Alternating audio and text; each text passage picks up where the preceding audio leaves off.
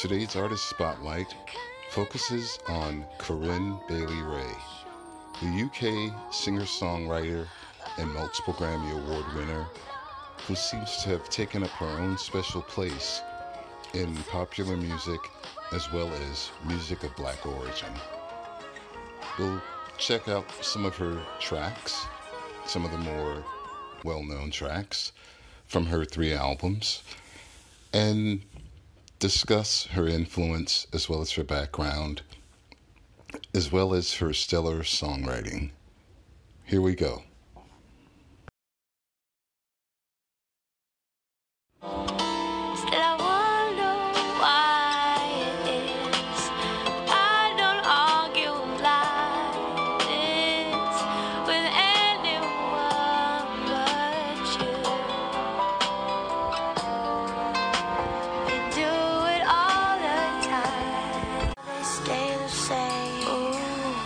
you hesitate. Girl, put your record.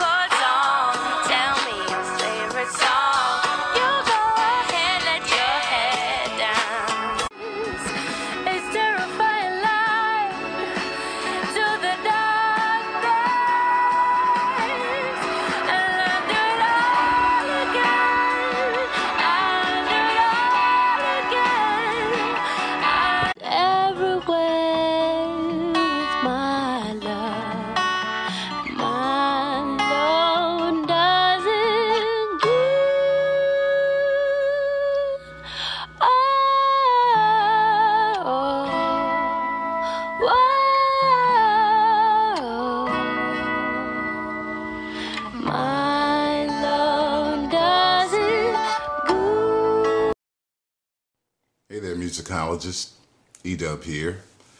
Uh, how many days of sequestration, I tell you. Hope everybody's surviving and doing okay and staying safe. And as always, I appreciate the support. I appreciate you guys following and listening and giving me feedback. And feel free at any time. I greatly appreciate it. So today I wanted to profile Corinne Bailey Rae from the UK. Um, she's a bit of an anomaly, I think, in a lot of ways when it comes to what popular music is and what it what it means as far as music of black origin or MOBO as they refer to one of their awards in the UK. Uh, although she comes across as a much more acoustic artist, um, her songwriting is absolutely incredible. She has a propensity and a talent for dialing right in on emotion and and thought and thoughtful emotion expression. Uh, I find her quite an interesting artist. I saw her live in New York right after her first album came out, and uh, I was really impressed by her range and her stage presence and what she brought to a live performance. Um, the second album, By the Sea, was kind of interesting because there was, I guess, probably a four or five year gap between the first and second albums. And in that time, her husband um, had died from a drug overdose.